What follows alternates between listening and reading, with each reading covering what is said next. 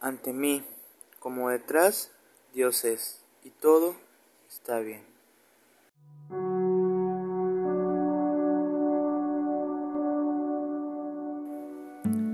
Hola, ¿qué tal? Sean todos bienvenidos a un nuevo episodio de Conversaciones en el Aire. Y esta vez he puesto por título a este episodio Siempre estaré ahí.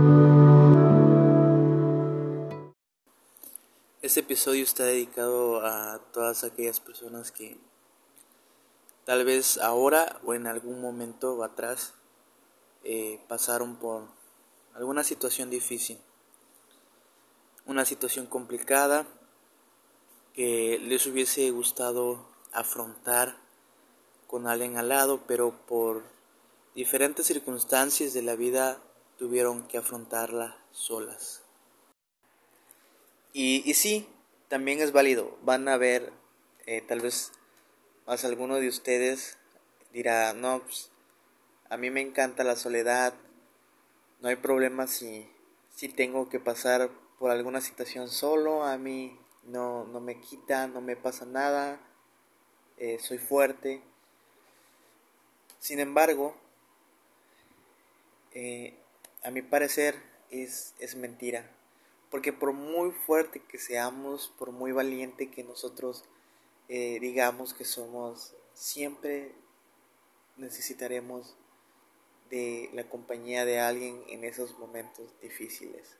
Siempre vamos a tener esa necesidad de, de querer compartir con alguien alguna experiencia, alguna etapa, algún momento, aunque digamos y nos aferremos de que no queremos eh, no queremos que nadie más esté en nuestra vida o estamos a gusto solos siempre necesitaremos de alguien.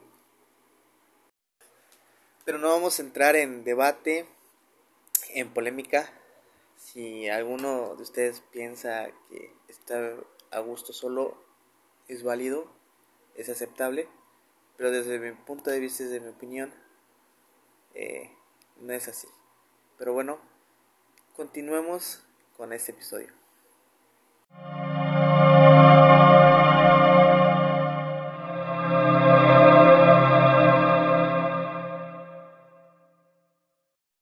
Déjenme contarles una pequeña historia. Por el año 2006, en el mes de enero, específicamente en, el transcurso del Día de Reyes, por esos días, recuerdo que, que aquí cerca de donde yo vivo hay una unidad deportiva, un parque, donde había una, una organización que se dedicaba a, a entregarle eh, juguetes a los niños cuando se festejaba el Día de Reyes o el Día del Niño. Y recuerdo que ya ya había llegado ese momento, ya había pasado creo que Día de Reyes y esta organización se volvió a, reunir ahí en este parque y empezó a entregar regalos. Recuerdo que pues eh, yo tenía alrededor de 6 o 7 años, iba acompañado de mi hermano mayor y mi hermano menor.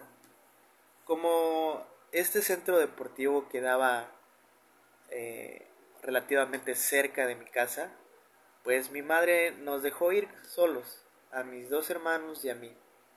Y llegamos a ese lugar y como era de esperarse, estaba lleno de mucha gente. Había demasiados padres de familia, demasiadas mamás, hermanos, tratando de conseguir algún juguete para, para, para sus niños, para los más pequeños.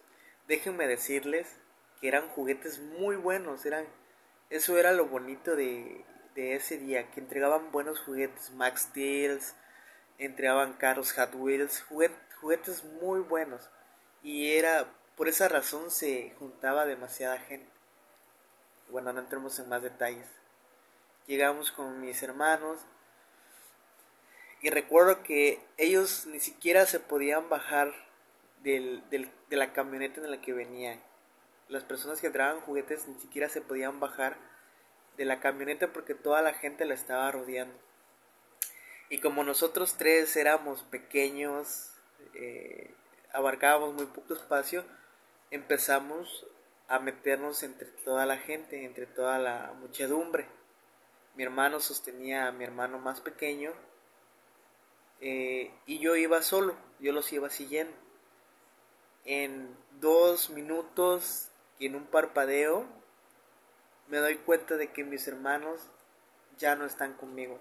Me doy cuenta que eh, ya no los veo, ya no los encuentro por ningún lado y comienzo a gritar. Imagínense un niño de 6 años metido en una gran multitud de gente que se empujaba, que estaba muy, muy pegada y yo, yo en medio de, ese lugar. Y, recuerdo que yo buscaba a mis hermanos, yo les gritaba, eh, los llamaba por todos lados y no, no conseguí ninguna respuesta de mis hermanos. Como era de esperarse, como eh, era muy pequeño, comencé a llorar, a gritar, y la gente como seguía entusiasmada con, con la entrega de juguetes, no, no me hacía caso o no eh, se percataba de la situación. Y recuerdo que después de tanto llamar y buscar a mis hermanos, eh, eh, dentro de mí decidí rendirme, quedarme ahí parado hasta ver qué sucedía. Y recuerdo que me quedé en medio de toda esa gente, parado, llorando, con la más, con la mínima esperanza de ser encontrado por mis hermanos. Ya saben, cuando uno es pequeño exagera todas las cosas. Y en ese momento en el que yo me encontraba solo, en el que yo me encontraba triste, desconsolado, recuerdo que llegó una niña más o menos de la misma edad de mi hermano mayor, hablo de unos nueve años, nunca voy a poder olvidar a esa niña, una niña eh, blanca, de cabello rizado, eh, muy linda la niña, llegó y me dijo, ¿por qué estás llorando? ¿Qué sucede? ¿Qué, qué pasa? Y pues como estaba llorando no, no pude ni contestarle. Entonces recuerdo que la niña lo que hizo fue agarró y me y pasó sus brazos alrededor de mí y estuvo ahí conmigo durante 5 o 10 minutos. Me abrazó y estuvo conmigo todo ese tiempo en el que yo estaba llorando, en el que yo me sentía perdido. Me abrazó y me, empezó a consolar, sin que yo le dijera nada. Y estuvo conmigo y, y siempre tengo presente esa imagen en la cual estoy, en la cual estamos ella y yo en medio de toda esa multitud, como escena de película. Al paso de 10, 12 minutos, eh, escucho la voz de mi hermano mayor gritándome, ¡Hey! ¿Dónde estás? Y recuerdo que lo escuché y aquí estoy, aquí estoy. Para ese momento ya había dejado de llorar, ya no estaba tan triste porque me sentía bien, me sentí refugiado, sentí que tenía esperanza de que si no me encontraban mis hermanos, por lo menos iba, iba a haber alguien que estuviera conmigo ahí. ¿Y a qué voy con esta historia? A lo largo de, de los años, soy joven, no puedo decir que ya llevo una vasta experiencia ¿no? de la vida, no, soy joven, pero a través de, de los pocos años que he vivido, he visto cómo, cómo el Señor ha estado ahí conmigo en los momentos más difíciles. Y muchos de ustedes, personas que tal vez no sean creyentes y lleguen a escuchar estos audios, van decir, no, pues es, es la gente que es amable, es la gente que, que pues tiene modales, tiene principios y, y, es, y es muy bondadosa y pues, pues hace buenas acciones. Y tal vez sí, sí, pero la manera como yo lo he visto, la manera como yo lo he vivido, yo sé que Dios ha sido quien ha estado en medio de todo eso. Yo sé que Dios ha sido quien ha estado movido, ha estado moviendo, perdón, a todas esas personas a que lleguen a mi vida. Cada vez que yo he necesitado de alguien cada vez que yo estoy atravesando por una etapa difícil y mi corazón necesita de la compañía de alguien, Dios siempre se ha encargado de mandar a alguien. Y me lo enseñó desde pequeño. Y ahora que soy grande me puede dar cuenta de que siempre estuvo ahí conmigo. Desde pequeño y ahora de grande. Hay muchas cosas. Ustedes no están para saber ni yo para contar. Pero eh, mi padre ya tiene un par de años que, que no se encuentra con nosotros, que no vive en la misma casa. Y no voy a entrar en más detalles. No, esto no lo menciono para condenar a mi padre, a mi padre lo amo. A lo que voy es de que hubieron muchas primeras veces de, de ciertas actividades que yo debí de pasar, que yo debí de hacer con mi papá hubieron muchas primeras cosas que, en las que se necesitaba un padre y un hijo. Pero como mi papá no vivía con nosotros, yo no pude experimentar de esas primeras veces con él. Sin embargo, Dios siempre se encargó de mandar a una persona que hiciera el papel de padre y que estuviera ahí conmigo siempre. Eh, un ejemplo claro es cuando muy empecé a, manejar carro. Recuerdo que aprendí empíricamente, eh, probando, agarrando el carro sin que nadie me enseñara. Y una de las de las pruebas más difíciles cuando empecé a manejar carro fue de el estacionarme. Y el estacionarme, el, el quedarte tirado con el carro, porque siempre de ley cuando comienzas a manejar, pues tienes que experimentar, ¿no? Tu primera, eh, tu primer falla mecánica del carro, ¿no? Y como les comentaba, una de las pruebas más difíciles que, que tenía que afrontar fue la de estacionarme. Sé que muchas personas, pues igual les enseña a su mamá, pero en este caso, pues mi madre no sabía conducir, mi papá sí, y creo que es de ley que los padres eh, les enseñen a manejar a sus hijos. Y en mi caso yo no tuve esa oportunidad. Y bueno, recuerdo que yo había ido con mi mamá con mucho miedo, aún con mucho miedo. Eran de las primeras semanas que yo comencé a manejar. Y fuimos a un centro comercial a hacer la despensa. Y recuerdo que el centro comercial, el estacionamiento de ese centro comercial estaba llenísimo, repleto de carros. Recuerdo que di dos vueltas y no encontraba lugar. Y no encontraba espacio en ningún lugar. Después, cuando estaba por dar la tercera vuelta, vi que una persona iba saliendo del centro comercial y dejó un espacio. Dejó un espacio. Y recuerdo que batallé 10, 15 minutos en poder estacionarme bien.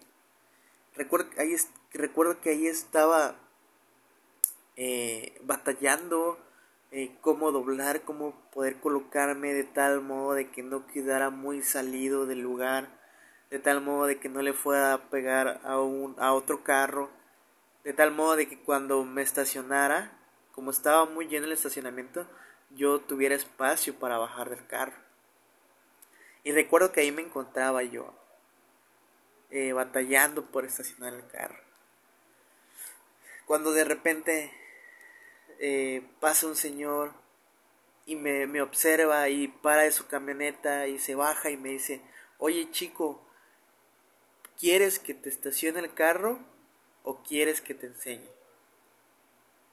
Pero así de la nada, el señor, ya estoy hablando de que ya era noche, ya eran las nueve y media de la noche, si no mal recuerdo. Pero sin dudarlo, la, ese señor recuerdo que se bajó, o sea, me observó, se bajó y me hizo esas preguntas. ¿Quieres que yo lo estacione o quieres que te enseñe a estacionar? Pues obviamente yo quería aprender a estacionarme. Y le dije, sería tan amable de enseñarme a estacionar. Y, y es lo asombroso y, y, lo tierno y por lo que lo cual me hace creer que Dios es quien ha mandado a esas personas porque era una persona muy paciente que no le importó dejar a, a, su familia no ahí en el carro. Ahí en el carro parados. Por enseñarle a un completo desconocido cómo estacionarse me recuerdo que me dio indicaciones, ahí esperó a que yo lo pudiera hacer. Y se fue hasta que yo pude estacionar el carro. Y así como esas veces puedo contarle un montón de anécdotas acerca de, de cómo Dios me ha mandado a diferentes personas en esos momentos más difíciles que yo he enfrentado. Esos momentos más difíciles en los que yo en los que yo necesito de alguien. Dios siempre se ha encargado de mandar a una persona. Dios siempre se ha encargado de manifestarse a través de una persona para ayudarme. Y eso no es de sorprenderse. En la Biblia lo dice, allá en Mateo 28, del 19 al 20, para ser específicos, el versículo 20. Para darles contexto, este, en estos versículos pues Dios estaba animando a y dándole las últimas indicaciones a sus discípulos cuando para cuando ellos se dedicaran a, predicar el evangelio cuando ellos se dedicaran a anunciar eh, que Jesucristo vive que Dios existe que Dios reina y dice en el verso 20 y enséñenles a obedecer los mandamientos que les he dado y dice esta frase al último y es la que más me impacta y la que mueve mi corazón. De una cosa podrán estar seguros, estaré con ustedes siempre hasta el fin del mundo. ¡Wow!